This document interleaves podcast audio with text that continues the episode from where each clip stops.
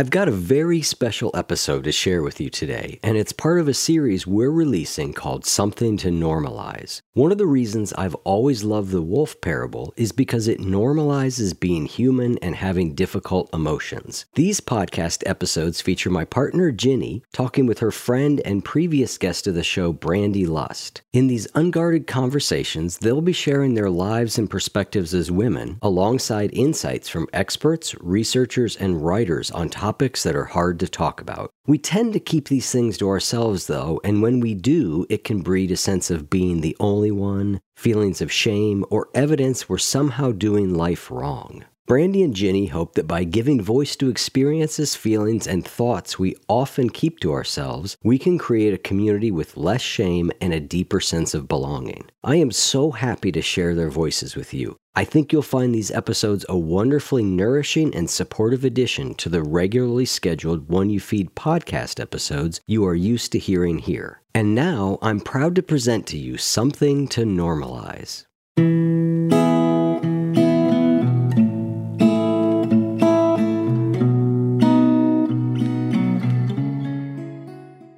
Live Nation presents Concert Week. Now through May 14th, get $25 tickets to over 5,000 shows. That's up to 75% off a summer full of your favorite artists like 21 Savage, Alanis Morissette, Cage the Elephant, Celeste Barber, Dierks Bentley, Feid, Hootie and the Blowfish, Janet Jackson, Kidz Bop Kids, Meghan Trainor, Peso Pluma, Sarah McLachlan. Get tickets to more than 5,000 summer shows for just $25. Until now through May 14th. Visit LiveNation.com slash Concert to learn more and plan your summer with Sean Paul, Sum 41, 30 Seconds to Mars, oh, and Two Door Cinema Club.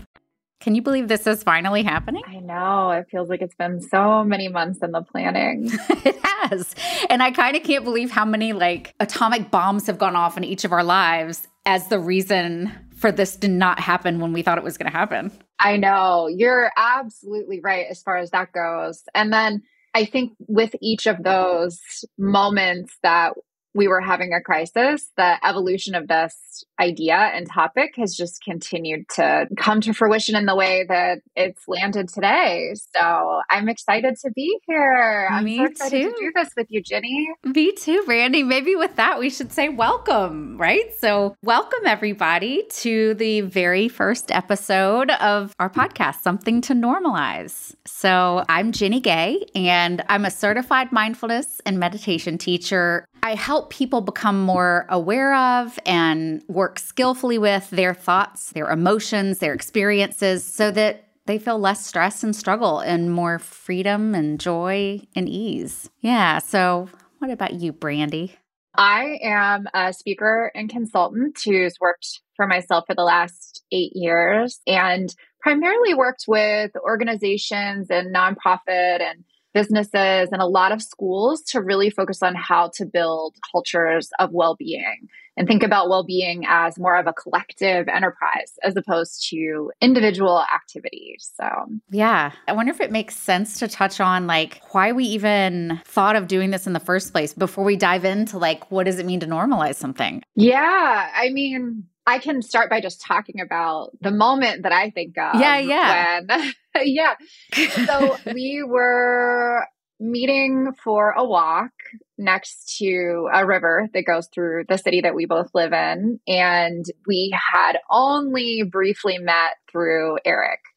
And I was excited to meet you. And it just so happened you were talking about those atomic bombs that like go off in our lives. And one had just happened to me like right before we'd met. And so I think we just dropped into this really vulnerable place very, very quickly and both felt really connected to each other. And I felt like you understood something in that moment that helped me to feel less alone and I feel like that depth of connection and that depth of vulnerability has really sustained itself over the course of us knowing one another. And we almost immediately started talking about doing something together. And this idea, I think, was one of a couple of iterations, and it's the one that really landed inside of us. And throughout all of the last few months of different life experiences coming into play, we would sort of revisit and think about timing. And now on this day, it's arrived. Here we are. Here we are.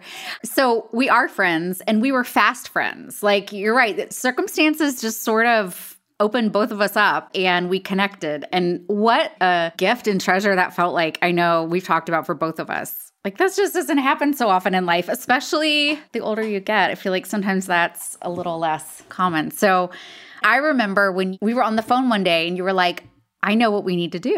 You were like, we need to do a podcast. And it made perfect sense to me for so many reasons, but most of which, like, neither one of us have a problem A, talking, B, talking to each other, or C, being like kind of constantly curious about ourselves and life. So, like, yes, Yes, we absolutely should. So here we are. Okay. And normalizing things is kind of the place we thought we might start because it's such a powerful phenomenon to normalize something for somebody. So maybe now it makes sense to sort of dive into that a little bit about what exactly do we mean when we say something to normalize or normalizing something. I mean, we can look at it from a couple different angles. I mean, maybe just to start with our home base, like what we mean when we say normalize, we talk about really just naming an experience or a situation, right? And acknowledging it as real. And that's really so much of the power of naming something is saying, like, this is a real thing. And also then to accept it as just another part of our human experience, right? Rather than evidence that we are bad or we're doing life wrong or we're the only ones that have ever had this experience or situation or thought or whatever. You know, that can be so isolating and so shame inducing when we don't normalize things that are pretty darn human. And you and I, Brandi, kind of came around to like, that's what we mean. But what do others mean? Yeah, just to build on what you said before I talk about some of the definitions and history of this term normalizing, I just wanted to mention that I think at the root of the work that I do professionally, but then also at the center of so many of our conversations is the idea of a common humanity intervention. And that concept of having the moment where we look around and see that we're not the only one and how incredibly healing that can be and that so oftentimes when we're experiencing that sense of shame or that sense of alienation, it just takes one conversation of someone saying, I understand. I've been through something similar. And that conversation can really open us up to accepting parts of ourselves that previously felt like they had no place in the world or even inside of ourselves. And so, yeah, I think that you and I have this common understanding of the word, but I thought it was really interesting when I looked up the dictionary definition of this word. There are a number of different ways of interpreting this. And the first primary definition is to make something conform to or reduce something to a norm or standard. So I think that's really interesting because for me, what I hear when I read that definition is like something getting smaller, like forcing something into a box, like this is where it fits. So, is there anything else that comes up for you around that first definition? Yeah, and that I don't like that. I don't like that because to me, normalizing is like expansive and like expanding yeah. out into connection as opposed to like being authentic and like letting our experience be what it is rather than trying to fit it into something. Ugh, I like it. Yeah, so that's the first definition. The second definition is to bring or restore to a normal condition. And so I love the word restore in this because I think there's something about, again, like bringing in parts of ourselves, parts of other people into belonging or acceptance that's really important. Then we have this term normal condition. And I feel like that is so confusing. So we'll talk more about what normal actually means, but I'll pause there and see if you have any responses to this. Yeah. Yeah, normal is like a loaded word, right? Because it bears some unpacking and also like clarifying based on how you intend that word to be sent out of your mouth. But I might look at that definition and go, you know, restoring it to a normal condition can feel healing. Mm. If the word normal refers to something that is very often experienced by human beings because they are human beings, you know, mm-hmm. just a very human experience, right? So yeah. that can feel healing. And that's how I'm going to choose to hear that because another interpretation might not. But what do you think? Yeah, well, I love what you just said. And what it made me think of is replacing the word normal with the word wholeness Ooh, or normal yes. condition with the word wholeness. So to bring or restore to wholeness. I think yes. has more of a resonance for me. I love it. If I were to rephrase that for our own purposes. Love it. And then the last definition is to allow or encourage something considered extreme or taboo to be viewed as normal. We did not make that up. Was that a dictionary no, definition? this is a dictionary definition. To allow or encourage something considered extreme or taboo to become viewed as normal. I kind of like that one. How does that one land on you? Yeah, well, you know, it's so interesting. I think the word extreme doesn't completely land for me oh, because I in, think mm. there's such a depth and okay. a breadth to human experience that yeah. I think that viewing something as extreme doesn't always completely fit. But I do think that this fits most with the ways that we've been talking about normalizing, which is to take something that maybe doesn't completely fit into our mold of how we talk to one another, I should say, something that doesn't completely fit into the ways that we accept or don't accept things in society. And then you know, allowing space for those things. Yeah, you know, it just occurred to me is initially the way I heard that or read that was to allow or encourage something I, as an individual, might consider extreme about myself or taboo about myself to become viewed by myself and great if, you know, also by others as normal you know, or, yeah. or so maybe yeah. less about what others think and more about what I'm secretly thinking about myself that this is too mm. extreme. I don't mm. really know. Yeah, I love that. I love that as a reframing. Those are the dictionary definitions of this word normalize. And we've talked about what we mean by this term. I also want to talk about normalizing as a process. And this was really interesting to me. So, there are a couple of researchers, Adam Bear and Joshua Knobe, and they talk about normalizing as a process that is part descriptive and part descriptive. So I'll say that again. Normalizing is part prescriptive and part descriptive. So the prescriptive part is really about what our ideals are. So it's really about saying, this is the ideal of this thing, or this is the perfect version of this thing. So, an example that they gave is the ideal version of a grandma.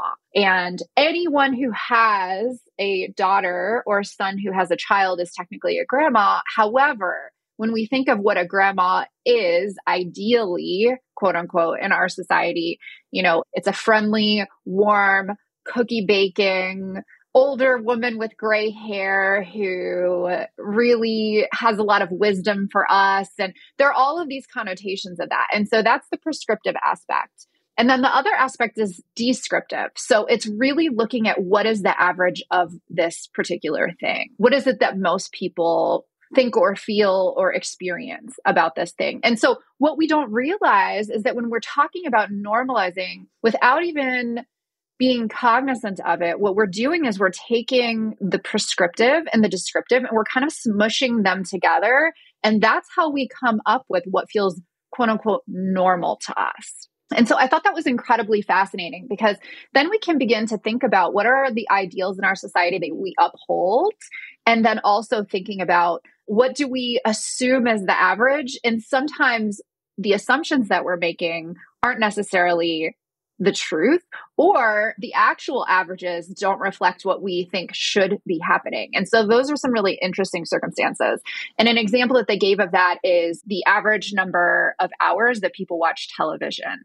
And so they asked, what do you think is normal? A normal amount of television to watch. And people, for that particular question, leaned more toward less television than what was average because they saw that as the ideal. And so there are lots of ways that these concepts interplay with one another. So, what do you think about that, Ginny? Oh, that's so interesting. That last part, especially, kind of hit me because I think it shows how skewed our assumptions and projections often are about what an ideal is or what normal is or what good looks like. Or, you know, it's often so convoluted by so many different variables Yet it so often can play a role in then how we compare ourselves as mm. well, how to do we fit or do we not fit? Are we good enough? Are we not good enough? And it's all just this like fabrication, you know, from a bit of a faulty operating system in that regard. Yeah. So that's so interesting. Yeah, I think this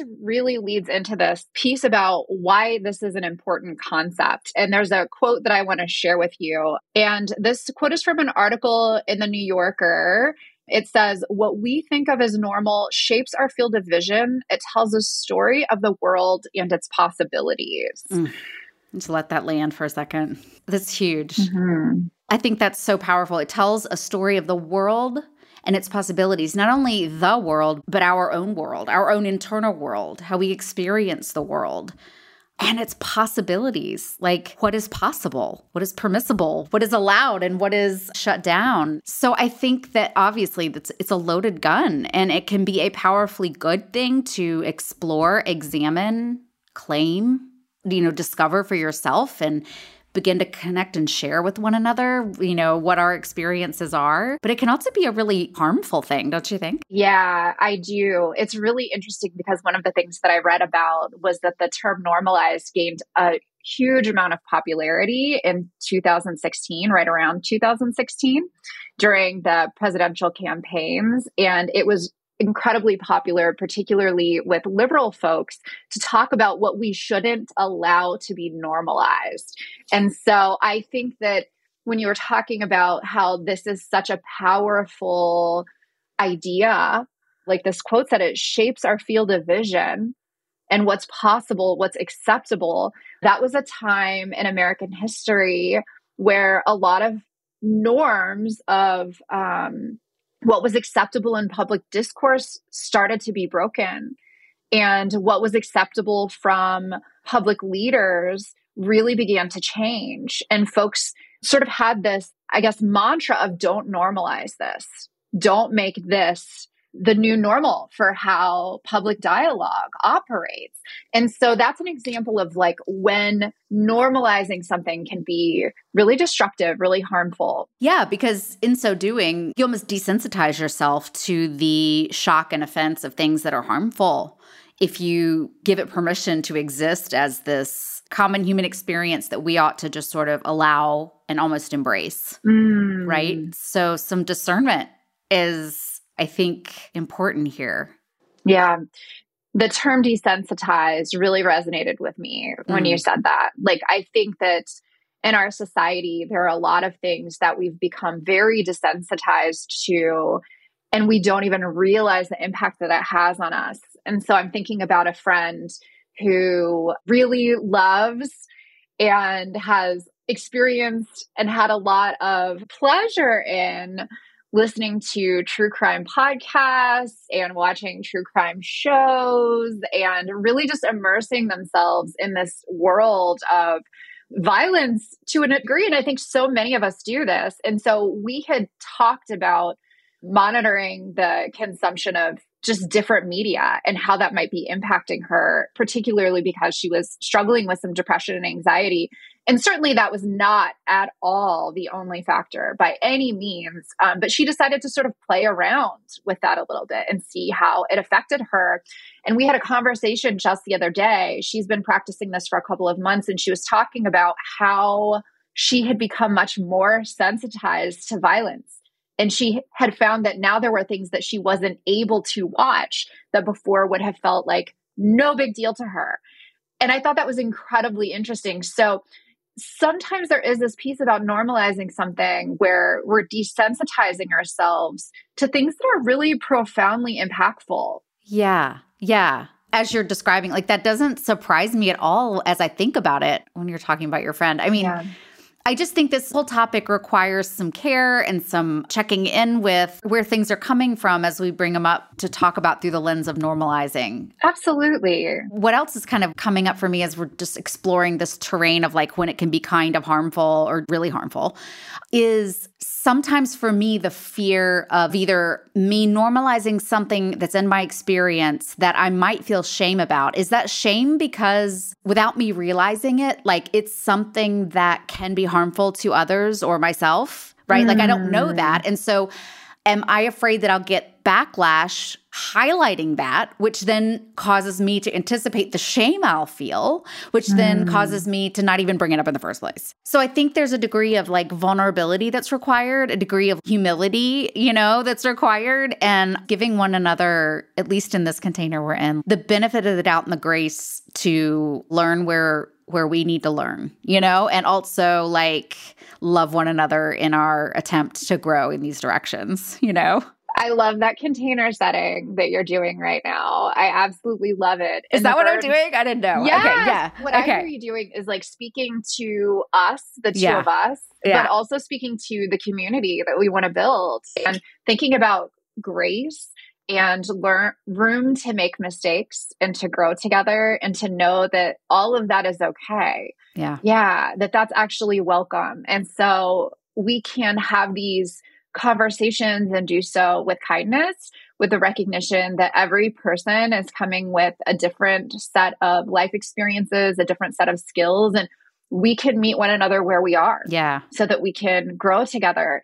And I think ultimately this word is going to come up a lot that discernment process of is this thing inside of me something that I really need to examine and have some deep work around because the shame is coming from perhaps a place of genuine discernment around something being harmful to someone else, for example, versus, you know, the discernment of here's a part of myself that I've become to believe I should be ashamed of, but really is just a piece of myself that needs some love. And maybe there's no difference between those two things.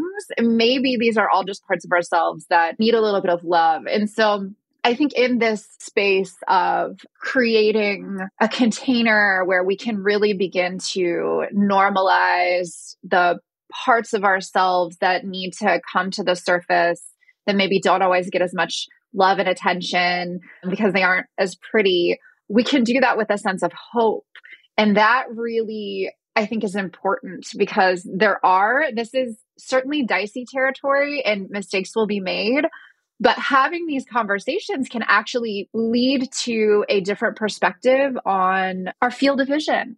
You know, our field of vision can change when we examine what's normal Right. And so I think a really wonderful example of that in our society is the incredible expansion of sexuality and gender that we have seen over certainly many, many years, but especially over the last couple of years. And, you know, not to say that any of these possibilities for self definition are new. All of these possibilities for self definition in regards to sexuality and gender have always been present. But this new era of naming and allowing these identities to be recognized, to be accepted, to change our lexicon in ways that are more inclusive, to change what's in the media that we consume to be more representative. I all of that change has happened so quickly and I think that's a really beautiful example of something that's been normalized and it's so hopeful to see that.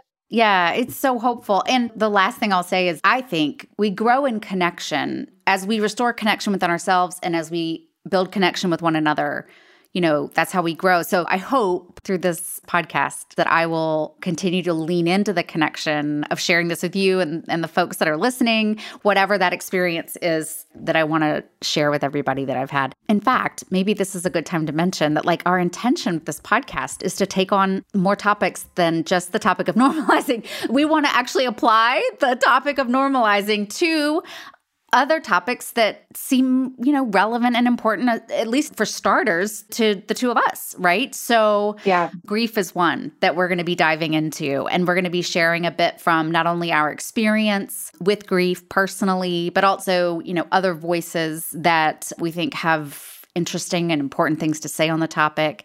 I mean, we have a smattering and we have a list of topics we'd like to sort of bring up for discussion, but yeah, we're going to start this episode as we are already 30 minutes into it, but we're going to start through just exploring this topic of normalizing. Yeah. And I think now is a really good time to transition into our own stories with this mm. topic. You know, we can begin to dive into maybe the times when we've taken a risk to say something out loud and saying that thing out loud was hard and it can have a whole range of results. And so I'd love to hear from you, Ginny, on an experience that you've had. I was just about to say, Brandi, you don't have any of those, do you? you have no, you have none of those experiences, right? We could all use the occasional nudge, a little wake up from the autopilot we fall into in our day to day routine. That's why we send brief text reminders to listeners of the show for free. The texts help you stay on track with what you're learning from the podcast episodes we release on Tuesdays and Fridays. They periodically prompt you to pause for a second and become more present and mindful and encourage you to engage with the week's podcast topics in a bite sized, short, and simple manner. We've heard from listeners that these texts help them take a moment to reconnect with what's important amidst the busyness of daily life. Someone said, It feels like a little bit of wisdom is being whispered into my psyche which I thought was cool. So if you'd like to hear from us a few times a week via text, go to oneyoufeed.net slash text and sign up for free. Live Nation presents Concert Week. Now through May 14th, get $25 tickets to over 5,000 shows. That's up to 75% off a summer full of your favorite artists like 21 Savage, Alanis Morissette, Cage the Elephant, Celeste Barber, Dierks Bentley, Feid, Hootie and the Blowfish, Janet Jackson, Kidz Bop Kids, Meghan Trainor, Peso Pluma, Sarah McLachlan. Get tickets to more than 5,000 summer shows for just $25. Until now through May 14th. Visit LiveNation.com slash Concert to learn more and plan your summer with Sean Paul, Sum 41, 30 Seconds to Mars, oh, and Two Door Cinema Club. Trinity School of Natural Health can help you be part of the fast-growing health and wellness industry. With an education that empowers communities, Trinity grads can change lives by applying natural health principles and techniques in holistic practices or stores selling nourishing health products offering 19 online programs that fit your busy schedule. You'll get training to help turn your passion into a career. Enroll today at trinityschool.org. That's trinityschool.org. So, Ginny, I feel like you will have a lot to say about this idea of the risks we take when we're trying to normalize something. I feel like something you're really passionate about is the experience of shame and how it influences us and the ways that it can sort of stop us from moving forward. So I'd love to hear you talk a little bit about that. There are perceived and real risks, right, with stepping out and being vulnerable and sharing our experiences in hopes of connection and better understanding, right? So there are certainly inherent risks and we can explore those. I mean, I think I might want to back up and say, like, first, there are the inherent perceived risks of like embarrassment, which leads to this idea of shame and judgment and criticism, both from others and from ourselves on our inner world. And that can just lead us to not speak up mm. and things don't get normalized. So there's a risk when we don't normalize something or attempt to speak up about something. I mean, I think when we don't speak up with someone else about what's going on in our inner world or our world with other people is we tend to suffer when we think we're the only one who's experienced or is experiencing a certain thing. You know, I think we can find tremendous healing and freedom in in connection and community with others. But when we don't speak up, when we don't give voice to what's going on inside of us, that is the breeding ground of shame, right? Shame thrives on secrecy, it thrives on not being spoken. In fact, if you think of something that you are the most ashamed of about yourself, you almost can't think about it, much less ever say it, right? Like it's the thing that can't be spoken. That's how you know it's the shamiest thing. So then the antidote to shame is talking about it. Of course, you know, if it's a very vulnerable spot, you know, finding a person you feel safe talking about it with. You don't want to just as my mother would say, cast your pearls among swine. You know, that's a terrible saying, I guess now nowadays. Like it just doesn't sound very politically correct for whatever reason, but that's what she would say. But you just want to use some discernment with who you talk to, right? But once we speak about our shame, it loses its power. The shame begins to melt away. So I think of normalizing as the antidote to shame and self hatred. And I'm not the only one. So, Brene Brown, the great, the brilliant, the beloved Brene Brown, says this. She says, I define shame as the intensely painful feeling or experience of believing we are flawed and therefore unworthy of love and belonging. Something we've experienced, done, or failed to do makes us unworthy of connection.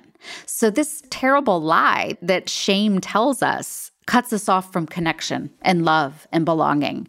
And the antidote to it is speaking up. right? So when we realize that something we've experienced, done, or failed to do is not a personal flaw or evidence that we're inherently bad or doing life wrong, but rather it's a common human experience, you know, shame is lifted, right? Connection is restored.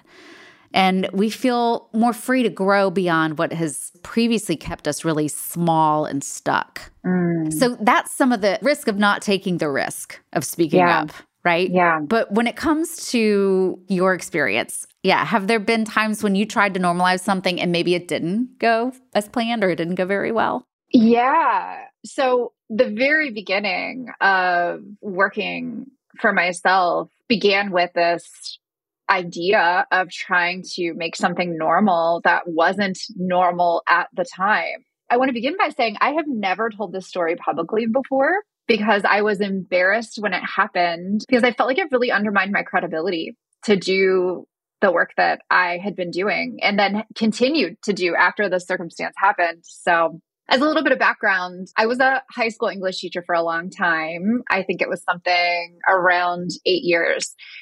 And the last couple of years that I was in public schools, I transitioned from this role of being a classroom teacher to being what's called an instructional coach. And essentially, what that means is that I was kind of a teacher of teachers to some extent. Like I would provide professional development experiences for teachers. Uh, another way of saying that is learning opportunities.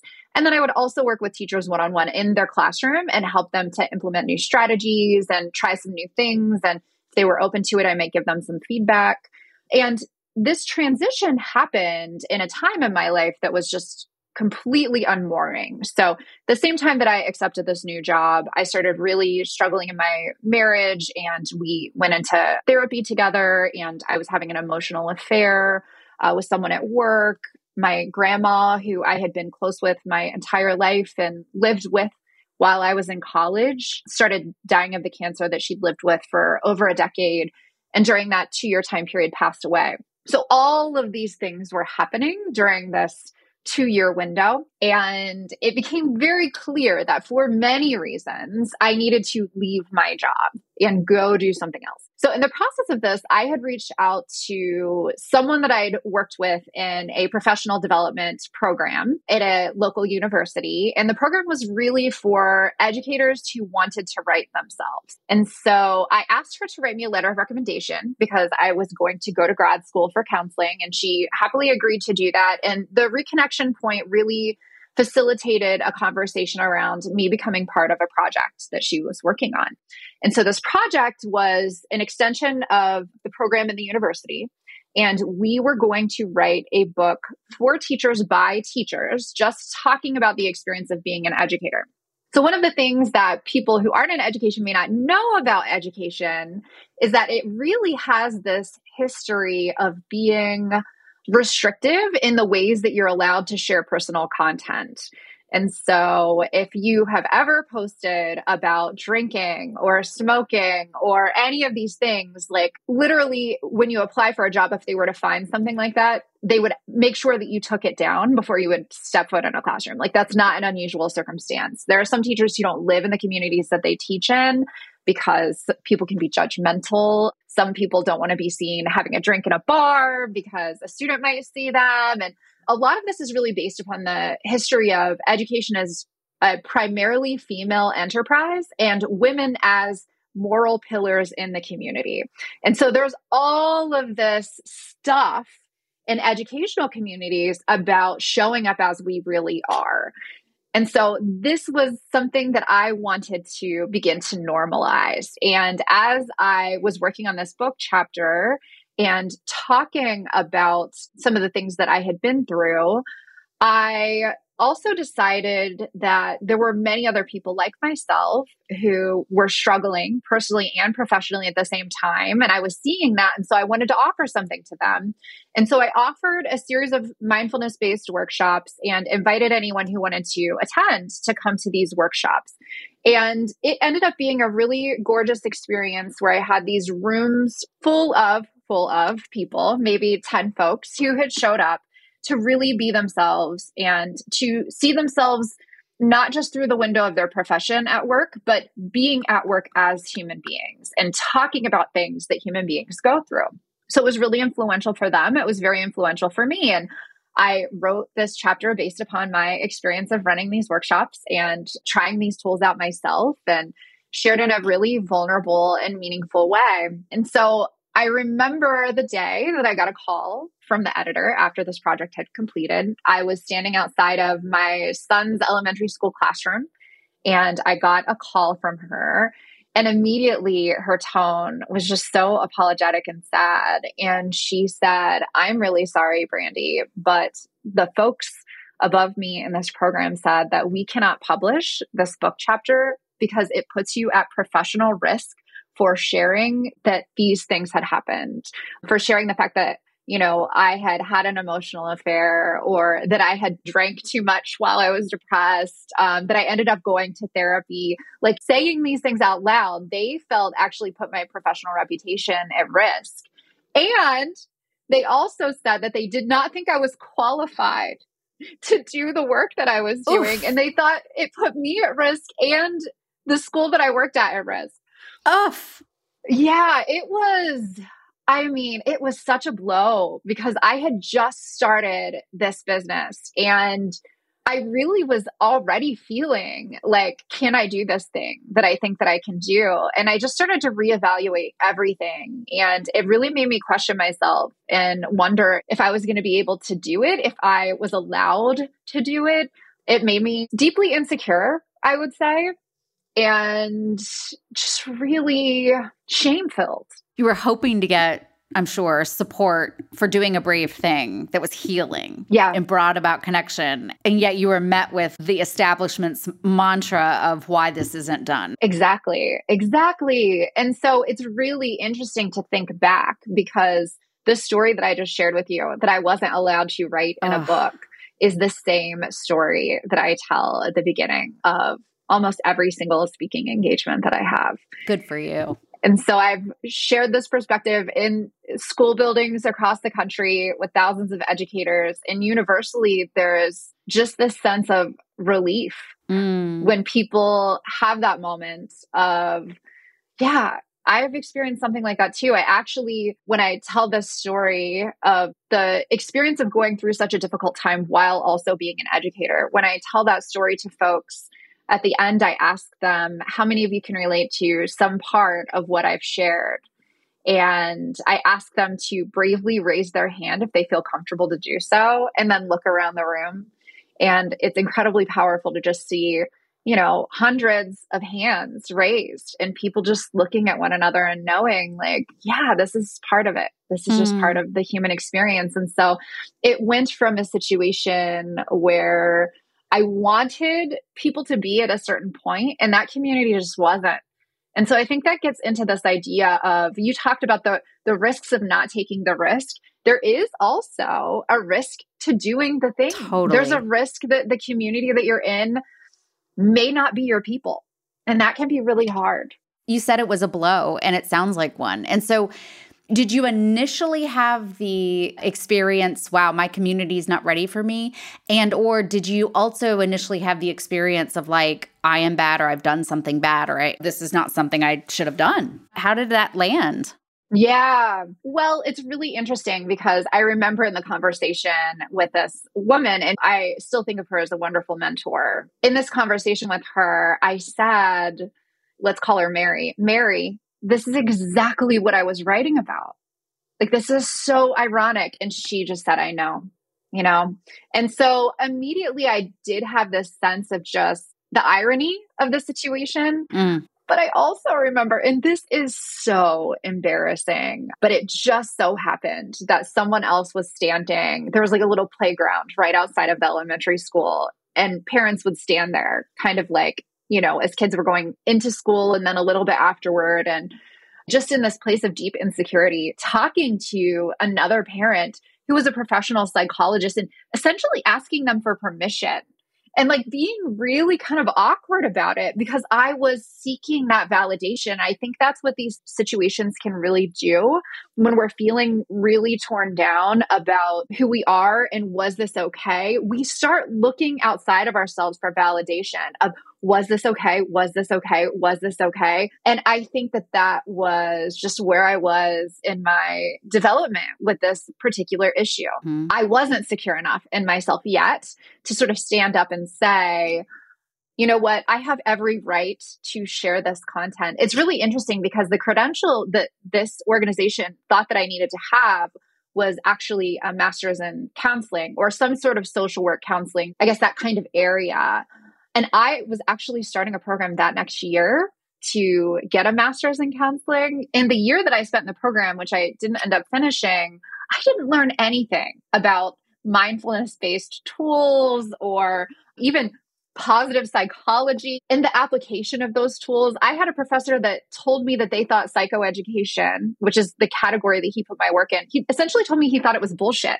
So even that community was not really interested in the particular thing that I was doing. Wow. So it's just the perceptions that people have. And I wonder, probably there are lots of communities that are like this. I know myself that education is one of those communities where the credential, the piece of paper, the next class, the next training, all of that is highly emphasized. And I think it can really lead to a sense of inadequacy, like never good enough mm. to really, you know, do the thing that we're already doing and doing so well. And I think so many people have that sense of it too. Like, I'm not trusted to just do this thing that I've been doing for so long and just do it well, you know? Absolutely. I think what you did was so wise, which is to connect with like a mentor, someone who you know to be a bit of a touchstone and in line with your values and who you hope to grow into being. And like you had a bit of a check in around that based on, you know, mm. hey, I was mm. met with this response, had some guidance on navigating that from somebody you really trusted so that you could stay true to like your values and your voice. Yes, definitely with a woman that I had the first conversation with. Yeah. The woman. Yeah. That like one. I said, we'll call her Mary. Yes. The second conversation I had, I think that person was like, not talking about that one. Me. Yes. yes. Not, not that one. Not that me. one. Yeah. The first one, Mary for sure. Not the second one. Not the second one.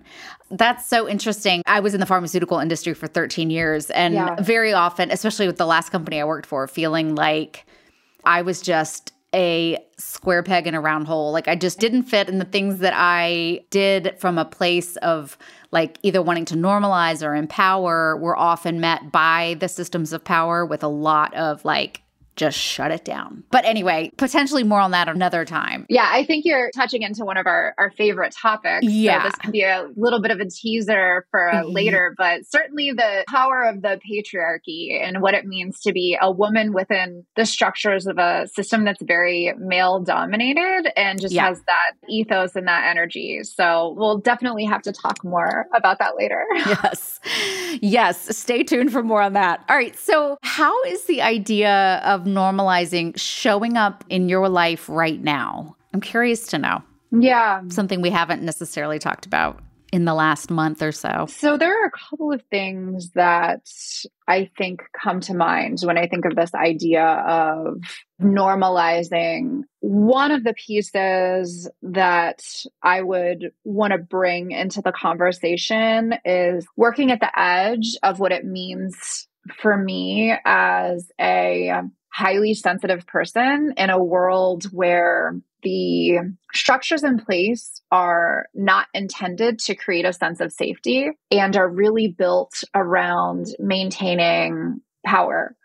And those who have power really just holding onto that very tightly and not really allowing the voices of folks who aren't having the best experience inside of that system. I think that as a highly sensitive person, I get an intuitive sense sometimes of whether a container is safe or isn't safe.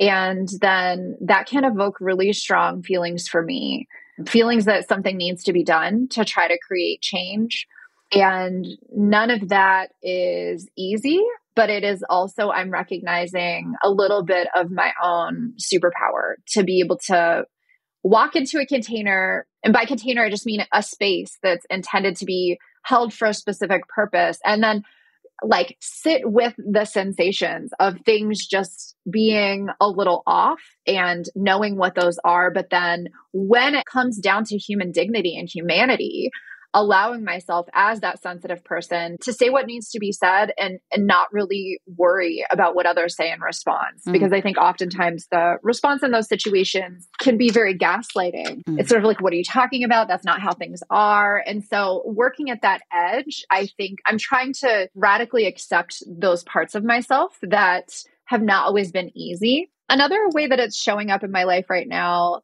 is creating those same really safe spaces for others to be radically honest about who they are. I actually host an event series here in Columbus. It's a monthly breakfast lecture series called Creative Mornings. And during our last event, this gentleman raised his hand after the speaker. And honestly, I, I have to say that he fit the stereotype of someone that I wouldn't have expected to be vulnerable. And that's my own stuff. You know, he was someone in his 40s, you know, looked a little bit like a businessy type of person. And what came out of his mouth just really surprised me and made me kind of question my own, I guess, perceptions of what's normal to use that term. And he shared how he had just moved to our city three years ago, which, of course, the connotations of that are that we've been in a pandemic for three years and that he'd been telling himself that home was inside of himself and that he realized during this event that he's been lying and that he felt a sense of home for the first time in a long time being in this community. And it was very emotional.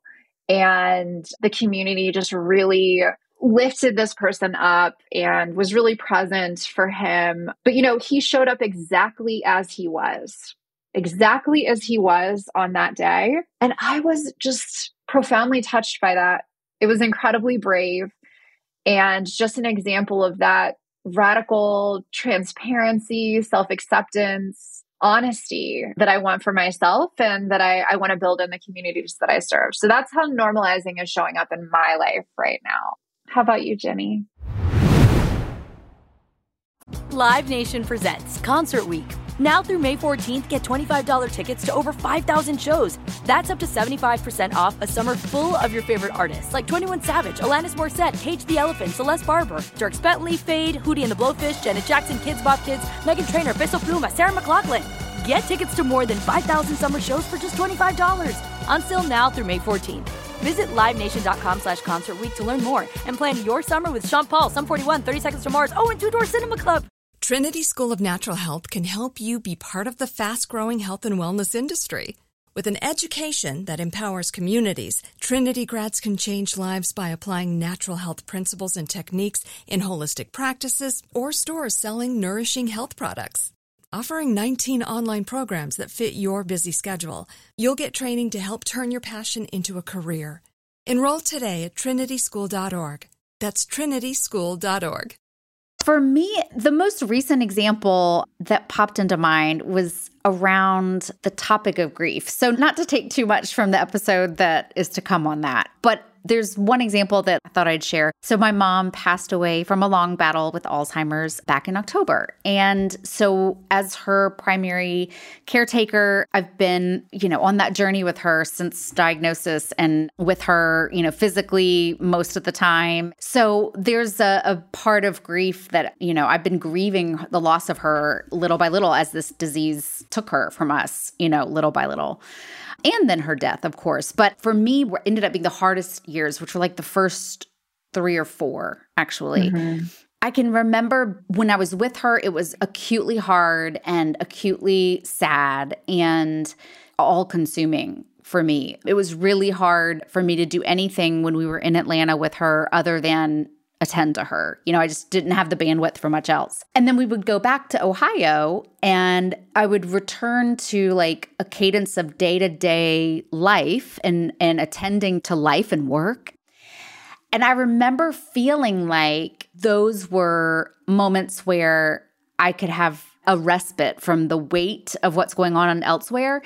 And over time, when I felt that division in my experience, and I, I, just felt so distant from my grief when I was in Ohio very often, I looked forward to going to Ohio where I had some space. And I just remember like, as I was experiencing that, what I thought or I feared was that I somehow was like not integrated in my experience. I was like really compartmentalizing and almost felt guilty for like the ability to go have a life somewhere else while she was suffering so mightily under the weight of everything here in Atlanta.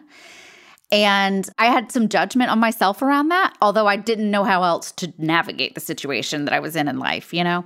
So then I was reading this book. I'm reading, I am reading this book on grief, and it's a book called The After Grief by Hope Edelman. And Anyway, she says there's this idea, of very normal experience that people have called grief dosing. And she describes it as moving back and forth between periods of acute emotional distress and periods of focusing on practical restorative tasks. So it's like loss oriented versus restoration oriented states. That this actually resembles an organic pattern of like emotional or self regulation. Mm. And so hmm. when I read that, I immediately thought about this three or four year period.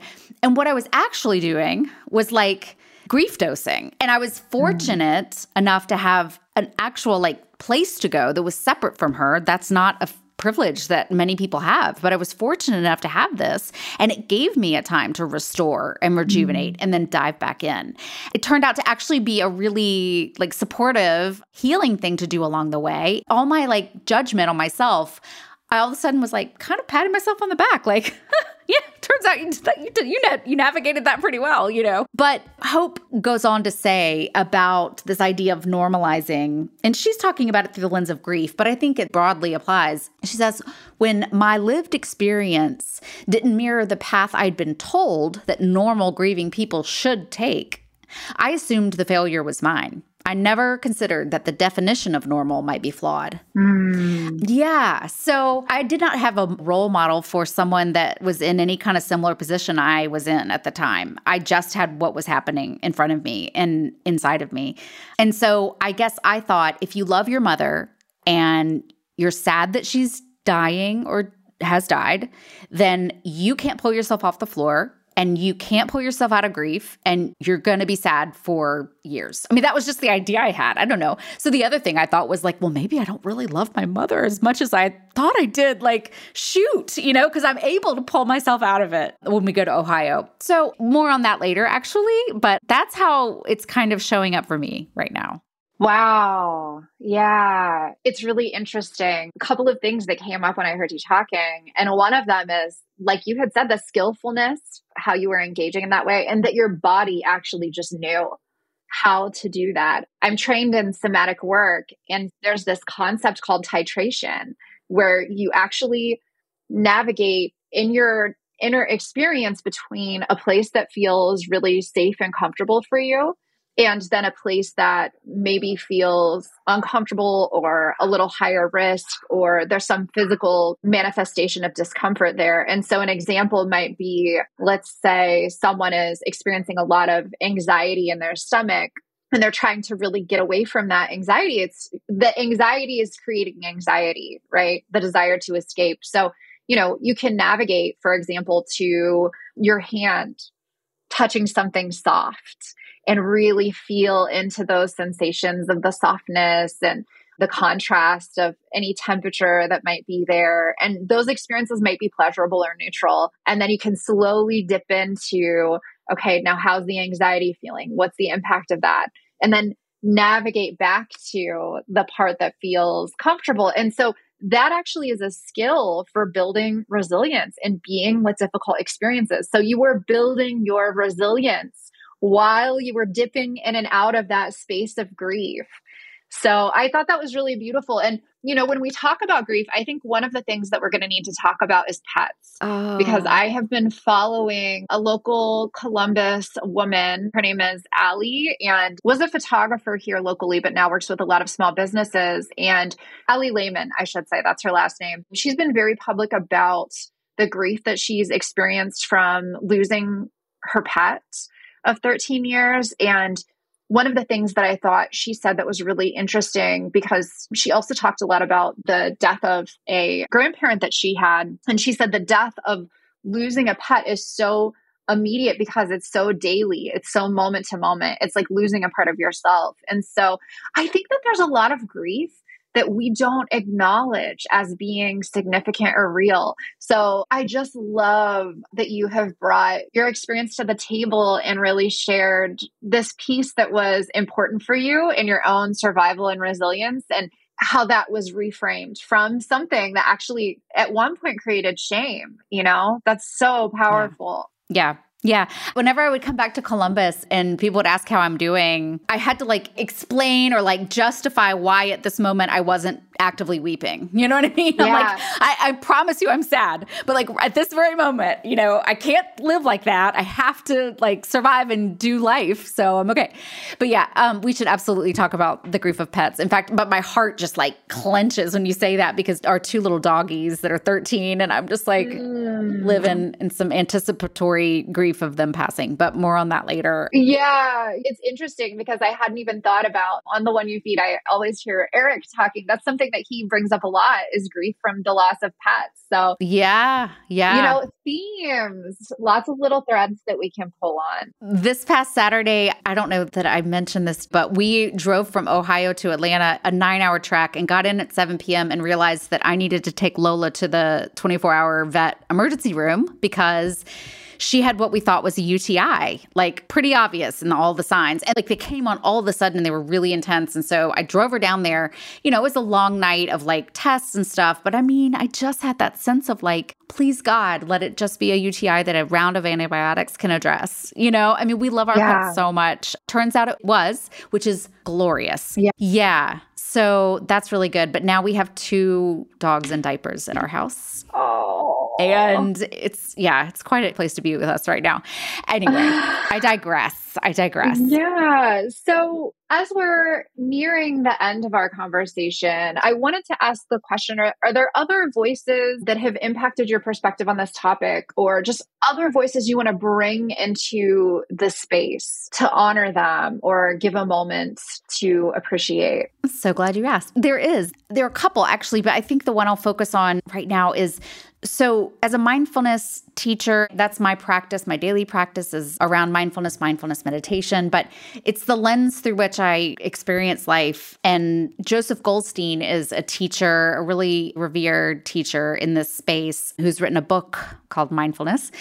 And one thing he points to is this phenomenon that tends to be a this is how I guess Buddhists would say it, but that all things arise when the conditions, when the appropriate conditions are present, and all things pass away as conditions change. I love that in particular because I think it speaks to sort of anyone being capable of anything given certain conditions the appropriate conditions right it's it's less personal when we realize that there are reasons there are contributing factors to the thoughts we think the emotions we feel. And that making it less personal to me causes me to be able to examine it closer without a lot of moral judgment getting in the way. Here's just a quick example. So when I learned about what Buddhists would call the five hindrances to mindfulness, which are you know, desire, aversion, the sexily named sloth and torpor, um, restlessness and worry and doubt. So these are things that literally we will all face, and people have faced since they started meditating centuries ago. When we learn about them, then we can expect them and we can skillfully navigate them instead of experiencing them and interpreting it as, well, I get so restless and distracted that that just means I can't meditate. Meditation's not for me, right? Actually, no, what you're encountering is absolutely inevitable. And here through the centuries are the ways that we've learned to navigate this skillfully. So we can stick with it instead of saying, like, this is my restlessness that's coming up. It's just restlessness. It's just what happens to us, and we know how to meet it. So that's one example that's a little bit from another context, but I think for me, I see a connection in that human experience. The fact that there are reasons and contributing factors to the experiences we have. And by connecting with others, we can learn how to navigate things skillfully. So I'll just pause there for a second and see kind of what's coming up for you. I love Joseph Goldstein and Sharon Salzberg and all of the folks at the Insight Meditation Society. And I actually had the opportunity to, over the course of the pandemic, do a silent retreat, an at home retreat with the two of them. And I feel like I didn't know as much of Joseph's work, but getting immersed and hearing him speak about these things was just really incredible. And I think that's all to say. I think that we really need to talk about retreats and silent retreats. Yes. Because it is so interesting the responses that people have yeah. when I tell them about this thing that I do.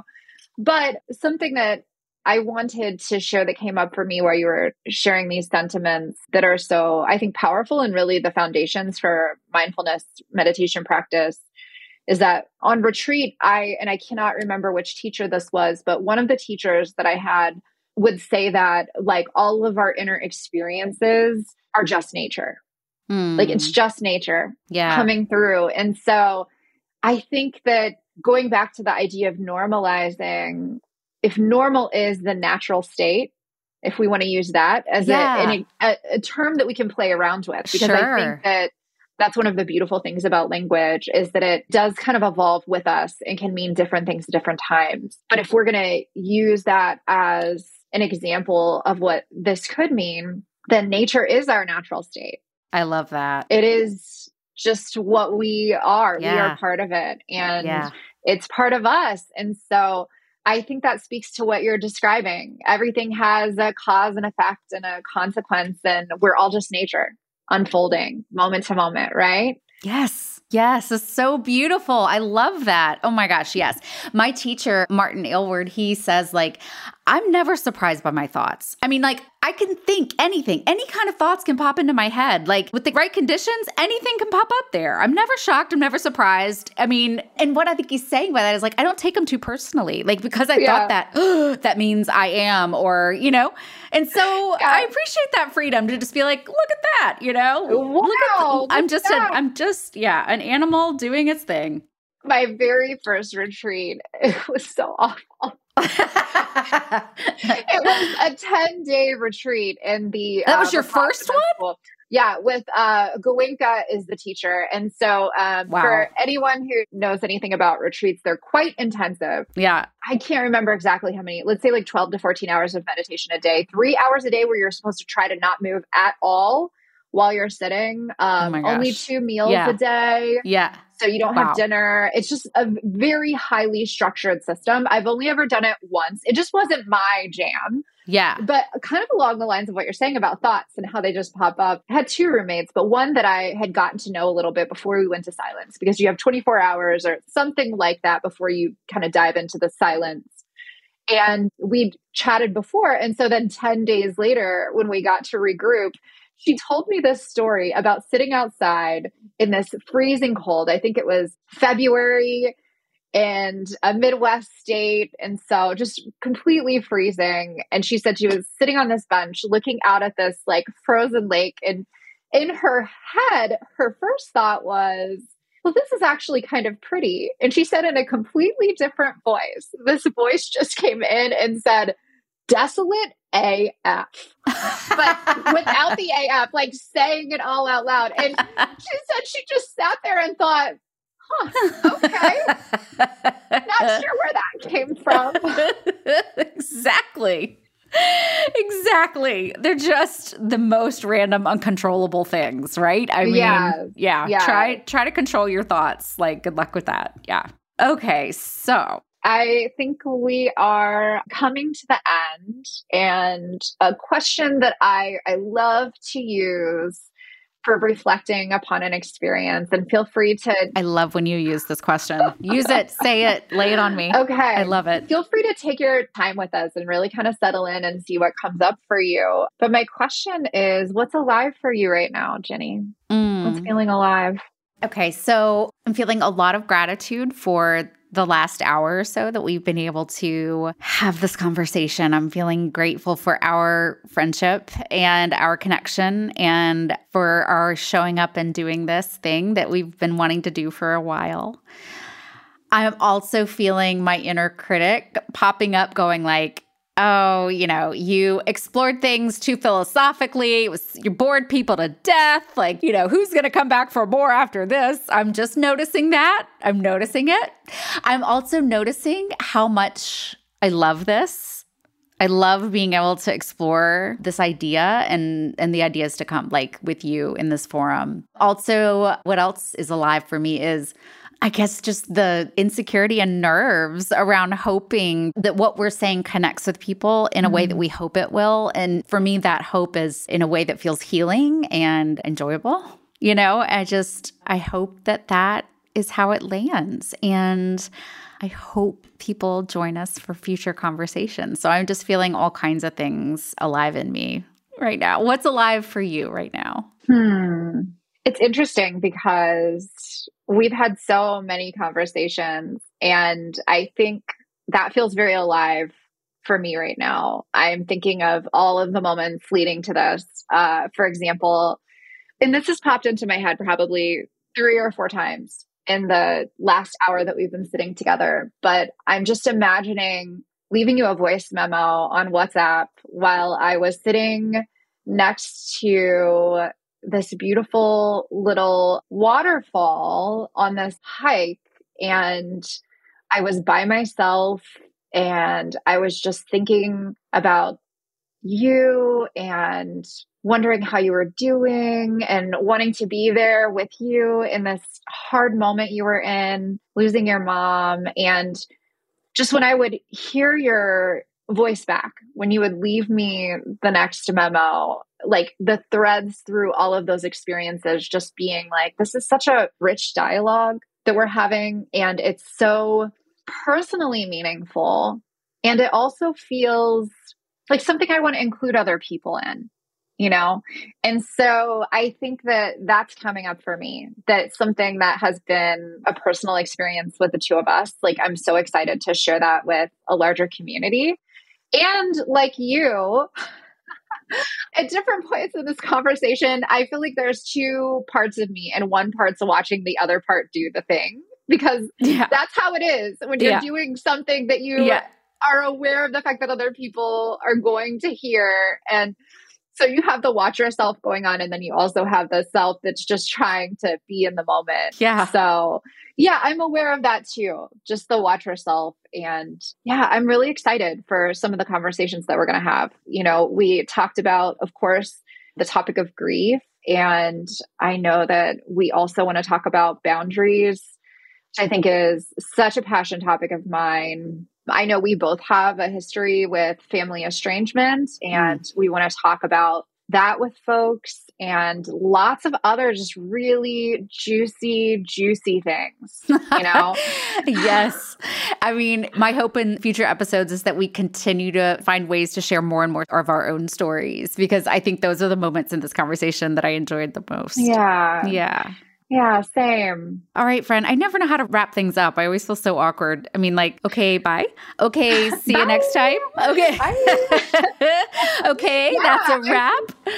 yeah. How do we even we didn't um, even talk about this. How do how do yeah, we end our episode? I mean, I think just saying, you know, thank you yeah for spending this time with us i hope that you got a sense of the care and the love and the joy that's present the positive intentions and the hope for grace and kindness for all of us, especially within ourselves, but also with one another, you know? Those things really ripple out. And so I think we wish those things for our new friends out there. I love it. I love it. We'll say that. Thank you, friends. Thank you, friends. Bye.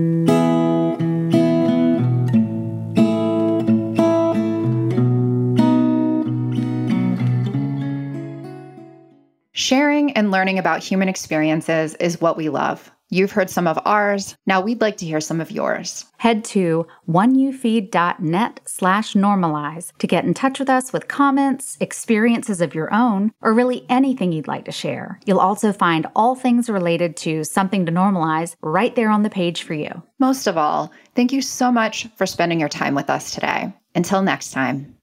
Live Nation presents Concert Week. Now through May 14th, get $25 tickets to over 5,000 shows. That's up to 75% off a summer full of your favorite artists like 21 Savage, Alanis Morissette, Cage the Elephant, Celeste Barber, Dierks Bentley, Feid, Hootie and the Blowfish, Janet Jackson, Kidz Bop Kids, Meghan Trainor, Peso Pluma, Sarah McLachlan. Get tickets to more than 5,000 summer shows for just $25. Until now through May 14th. Visit LiveNation.com slash Concert to learn more and plan your summer with Sean Paul, Sum 41, 30 Seconds to Mars, oh, and Two Door Cinema Club.